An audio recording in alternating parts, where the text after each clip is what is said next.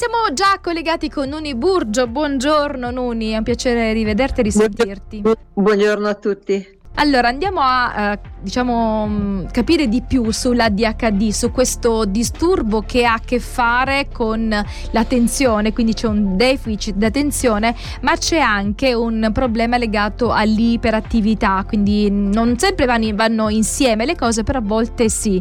E cosa succede? Che quando eh, diciamo la le due cose sono insieme diventa molto più difficile riuscire a... Uh, ad aiutare no? questi, eh, questi, bambini, questi bambini che poi diventeranno ragazzi e che diventeranno poi delle, adulti. degli adulti. L'altra volta dicevamo che ci possono essere a volte dei comportamenti, diciamo degli adulti, che possono essere i genitori, che possono essere gli educatori, gli insegnanti, che fanno scattare poi delle reazioni eh, di aggressività, ma ci sono delle motivazioni, quindi cosa si può fare per evitare di avere atteggiamenti, parole eh, che anziché aiutare il ragazzo ragazzo lo, uh, diciamo, lo fanno sentire ancora più incompreso e quindi mh, stimolare eh, la loro eh, poca capacità di controllarsi. Sì, allora noi dobbiamo partire dal presupposto che, noi, che quando c'è un problema di, eh, di, deficit dell'attenzione o di iperattività abbiamo una delicatezza neurologica. In soldoni tradotta significa sensorialità eh, per esempio ancora delicata o ancora incompleta, schemi motorici ancora incompleti. Non sto dicendo per tutti, eh, questo è una, un discorso un po' in generale, certo. qualcuno può avere di queste cose. Quindi canali uditivi ipersensibili, pelle ipersensibile, oppure possiamo avere una ancora immaturità e rispetto a come noi eh, rispondiamo agli stimoli ambientali che arrivano o alle sollecitazioni ambientali che arrivano. Il, il cervello di una persona con DHD potrebbe, la corteccia cerebrale, potrebbe non avere il tempo sufficiente per processare le informazioni che stanno arrivando. Mm-hmm. Okay? A volte, per esempio, ti faccio un esempio, perché con gli esempi forse riusciamo sì, a chiarire meglio. È sempre meglio, perché okay. anche io riesco a, a captare meglio. No, noi, noi parliamo di bambini, ma la DHD non smette con l'età. Okay? Anche se con l'età riusciamo magari a controllare di più i nostri comportamenti, ma anche se hai 50 anni, 80 anni, se hai la DHD, c'è. Okay? E quindi i tuoi comportamenti comunque sono quelli, anche se, ripeto, modulati. E un esempio, abbiamo un ragazzino davanti a no, con i videogiochi, sta giocando, sta giocando con la PlayStation e come genitore magari a ora di pranzo l'hai chiamato da lontano, che ne so, Gianni a tavola che è pronto da mangiare. Ok, se hai un deficit nell'attenzione, sei assorbito per esempio da un videogioco, ma anche un, da un gioco na, che stai facendo, eh, non mm-hmm. necessariamente al computer o al cellulare, e te quella voce che ti chiama non la senti, non la senti? Perché non hai sufficienti, eh, diciamo, non hai un'architettura neurologica sufficientemente sviluppata da poter processare tutto quello che stai facendo e scegliere per il meglio, tipo vabbè adesso lascio il gioco perché effettivamente da mangiare e ho anche fame. Mm-hmm. Okay? Puoi non sentire lo stimolo della fame anche se stai morendo di fame, puoi sentire la voce ma anche non sentirla perché il cervello la filtra perché è totalmente assorbito da ciò che tu stai facendo, da ciò che lui sta facendo o lei. Quindi una cosa per volta, cioè riuscire sì. a processare più cose diventa complicato. Può diventare complicato.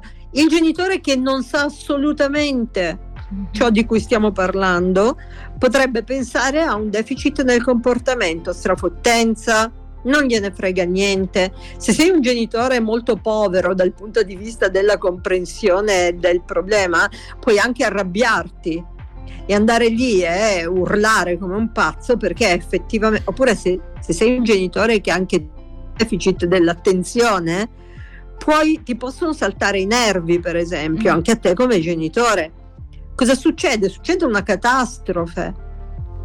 Se noi sappiamo che c'è il deficit dell'attenzione, invece un genitore informato che sa come funzionano queste cose potrebbe semplicemente andare vicino al ragazzo e con calma lo tocchi nella spalla, quindi ti fai sentire che sei arrivato con calma e gli dici guarda che è pronto da mangiare. 5 minuti, lo avvisi un attimo prima, 5 minuti guarda che dobbiamo andare a mangiare, vedi di chiudere la partita o smettere, ok?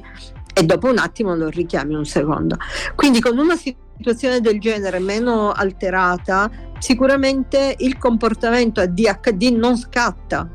Perché cosa succede? Se tu chiami il ragazzo di botto, lascia tutto, corri, scappa, il ragazzo non ha il tempo di abbandonare ciò che sta facendo e piano piano riprendere il nuovo compito che è andiamo a mangiare. Non ce l'ha quel tempo e quindi gli salta su il comportamento aggressivo istintivo. Perché? Perché lui è aggredito, è anzitempo, capisci? Lo stai spingendo per le spalle in modo esagerato. Ok? A complicare le cose, tutto questo chiaramente va fatto senza far diventare il bambino un principe. Ecco, perché appunto poi siccome ci possono anche marciare no, su questa cosa, come cercare l'equilibrio? Sì, ma tranquillo, ci marciano perché tutti, tutti sulla comodità ci marciamo, mm-hmm. vuoi o non vuoi, ok? Consapevoli o inconsapevoli che siamo. Quindi tutto questo con massimo rispetto senza che debba diventare quindi è una cosa veramente complessa eh? non, non, stiamo parlando ci vuole una, tanta pazienza e anche una forza caratteriale da parte del genitore per non farsi poi sì. eh, insomma poi prevaricare perché potrebbe accadere troppo così a questo dobbiamo aggiungere una cosa a DHD è un comportamento, è il frutto di questa immaturità. Se io non lavoro sulle immaturità, passerò la vita a tutelare questo ragazzo e le tutele diventeranno veramente esagerate perché poi meno sei sottoposto agli stimoli più cominci a non tollerarli, quindi diventerai allergico anche a, e, e re, reattivo anche all'aria che respiri. Quindi queste okay? immaturità che sono poi delle immaturità diciamo che hanno a che fare con il nostro sistema cerebrale di sviluppo eccetera, queste immaturità sì. in qualche maniera si può fare qualcosa per, per, per, farle maturare o comunque per riuscire a colmare, quindi c'è qualcosa che si può fare? Assolutamente. Sì, allora assolutamente sì, anche mh, mm, noi non sappiamo se riusciremo ad arrivare ad un 100%, ma anche un 20%, un 10%, un 5%, un 50% va bene, nel senso che l'importante, è che, una, ecco, l'importante è che c'è un passo in L'importante avanti. è entrare, nel, entrare nell'ottica, ok? Questo è, questo è l'aspetto più importante. Allora, quindi cosa poter fare? Quindi tu ci hai dato alcuni consigli, mm, ma queste situazioni possono capitare a scuola, possono capitare in famiglia, nelle relazioni. Quali sì. sono le cose che, si, che, che, è possibile fare e a cui possiamo eh, riuscire a tendere no? per quelle che sono le nostre competenze? Allora, sicuramente tutto ciò che aggredisce a, a, a, a sua volta una persona che è facilmente aggredibile come una DHD eh, va sicuramente moderato. In tutto quello che può essere aggressivo per i sensi, tutto quello che può essere eh, aggressivo per le tempistiche che il nostro sistema neurologico ha per processare le cose. Quindi andare per esempio da un ragazzo con più dolcezza o da una ragazza con più dolcezza nel momento in cui deve interrompere un compito, questa è una cosa è una cosa importante. L'altra eh, cosa importante è non rispondere tono a tono. Ok, se, se i toni sono altissimi, cerchiamo di tenere i nostri almeno mm, più, più, tranquilli. Non significa servili, eh? significa tranquilli in modo da non perdere la cognizione di ciò che sta succedendo. Questa è una cosa è un'altra cosa importante. Un'altra cosa che può fare scattare a scuola, stiamo parlando, il target a cui mi, mi, sto riferendo è il ragazzo che va a scuola, la ragazza che va a scuola. E un'altra cosa che può fare scattare è una sovrastimolazione. Esempio, se un ragazzo sta studiando ad un certo punto, le pause sono veramente fondamentali. Pause di movimento sono fondamentali perché si rischia nello studio di sovraccaricare eh, in, i nostri sistemi di apprendimento e mandarli in tilt. Se si, se si supera il livello, il può scattare o implodere addirittura, allontanandosi dallo studio perché non ce la fa. Ok? Quindi anche il deficit, noi parliamo spesso di comportamenti diciamo aggressivi, però il deficit di attenzione per cui il ragazzo poi si frustra mm-hmm. perché l'attenzione va via, quello è l'altro aspetto importante da, di cui tener conto, quindi delle, delle pause e sicuramente eh, è vero che noi dobbiamo regolare i nostri comportamenti cercando di capire eh, le difficoltà e le delicatezze di questi individui, ma in quanto genitore o noi per noi stessi, se, del, se, se abbiamo una DHD, dobbiamo comunque farci carico di riprendere lo sviluppo delle nostre abilità perché comport- la regolazione comportamentale va bene per non fare scattare le cose, ma il problema esiste ok? Tu da una parte da una parte ti regoli, dall'altra devi sviluppare, perché altrimenti ti trovi sempre con lo stesso problema. Perché la soluzione non è che il mondo si modelli sulle nostre delicatezze, da una parte il rispetto, dall'altra però lo sviluppo è mm-hmm, importantissimo. Quindi, la, diciamo, quindi sviluppare l'integrazione interemisferica, cercare di sviluppare al massimo possibile la nostra sensorialità, se abbiamo un udito troppo reattivo è il caso di magari fare delle stimolazioni uditive. Mm. Se abbiamo dei riflessi di sviluppo che stanno remando contro il nostro equilibrio, allora andiamo a mh, mm, trattare questi riflessi di sviluppo, trattarli nel senso di nutrirli affinché si integri, integrino. Sono cose che è possibile fare. Non dice Marco che vuole fare una domanda. Sì, non vorrei rompere l'idilio, sì. però mh, mm, venite incontro diciamo, no, no, no, alla, vogliamo, alla mia ignoranza. No, no, cui, ma è un po' tutti. Di cui mi sono vantato. non è quella che è proprio più, credo, più credo che, credo che anche diciamo, i nostri ascoltatori, magari molti, io spero, eh, si trovano nella mia condizione. Esattamente l'acronimo DHD. ADHD. Eh, AD, ADHD. Hai visto? Hai visto? Io... AD è praticamente il disturbo da deficit dell'attenzione e iperattività. È, è una parola inglese, quindi okay. poi tradotta significa questo. Quindi c'è un deficit dell'attenzione ecco, e dell'iperattività che è un disordine, sì, poi sì, un disturbo. È, è chiaro, chiaro, però diciamo, insomma, sembra una cosa scontata. Andiamo, andiamo a, possiamo anche spiegarlo un po' di più. Eh, il deficit di attenzione, per esempio, è quando tu stai facendo qualcosa e sei fortemente distrattibile. Ok? Quindi non riesci a mantenere il focus su quello che fai. Cioè, per esempio, stai studiando, ma intanto i morsi della fame ti chiamano, intanto i rumori fuori ti portano a prestare attenzione a quei rumori, i pensieri ti trascinano verso qualche cosa e vai a farlo e quindi ti distrai, distrattibilità è questo, l'attenzione che va via dal focus dal, di ciò che tu stai facendo. Quindi di, è più distrattibilità, mettiamola come distrattibilità. Per, quindi per non cogli le urgenze, quindi, ma sei concentrato su una cosa, quindi anche l'urgenza. Va non... via. Mm-hmm. Okay? ok? L'attenzione va via, ecco.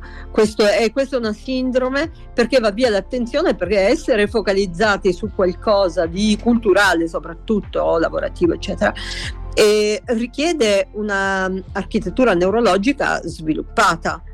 Okay? Un'architettura neurologica che è capace di filtrare gli stimoli che ci arrivano attimo per attimo, perché siamo bombardati da stimoli di tutti i generi, filtrano questi stimoli e ci tengono fermi al compito che dobbiamo portare avanti. E lo tengono fermo anche nel tempo chiaramente. Ok? Quindi abbiamo ragazzi che magari si interessano eh, che ne so del, del calcio e dopo due giorni invece passano ad un'altra cosa e poi un'altra senza sosta anche se è normale passare da una cosa all'altra quando si è giovani e piccoli, perché proprio perché dobbiamo esplorare il mondo, però se questo diventa eccessivo, allora andiamo veramente in un deficit dell'attenzione anche a lungo termine. Quindi anche negli affetti, un... scusami, quindi anche negli affetti tu puoi eh, ehm, diciamo sì, iniziare una relazione con qualcuno, poi dopo un poco ti stanchi e passi a un altro, quindi ci può essere sì, anche questo salti, salti, sì. Ok. Sì, sì, mm-hmm. sì, Perché il cervello man mano che viene stimolato da qualche cosa tu corri, no? È come dire corro dietro tutti i cani che abbaiano, mm-hmm. ok? E i pensieri, i nostri desideri, eccetera. E invece per quanto riguarda l'iperattività, lì il problema è un pochino diverso eh, sotto certi aspetti, ma uguale sotto altri. Cos'è l'iperattività? L'incapacità di stare fermi in modo rilassato, questa è l'iperattività. Iperattività vuol dire che eh, il corpo ha bisogno di essere perennemente in movimento perché non riesce, non ha ancora maturato tutti i suoi sistemi per, eh, per essere eh, serenamente rilassato in posizione da ferma. E quindi il ragazzo ha costantemente bisogno di muoversi modo chiaramente che non è quello dei bambini che hanno bisogno comunque di movimento, ma è quello di un corpo che non trova pace. Ok? Questo crea problemi sì perché a scuola non riesce a stare, a otto anni non dovrebbe più esserci un problema di iperattività, non riesce a stare a scuola, non riesce a stare su un compito perché un altro compito ti sta richiamando, quindi sono fattori veramente legati uno con l'altro. Okay. Grazie Nuni, vorremmo dire tante cose, è arrivata anche una, diciamo, una, domanda da un'ascoltatrice, ma la riproponiamo, te la proporrò la prossima volta, magari te la mando come messaggio così già tu sai qual è l'argomento sì, per, prenderla, per riprenderla poi la prossima settimana. Grazie come sempre per la tua chiarezza e alla prossima. Alla prossima, buona giornata. Buona giornata.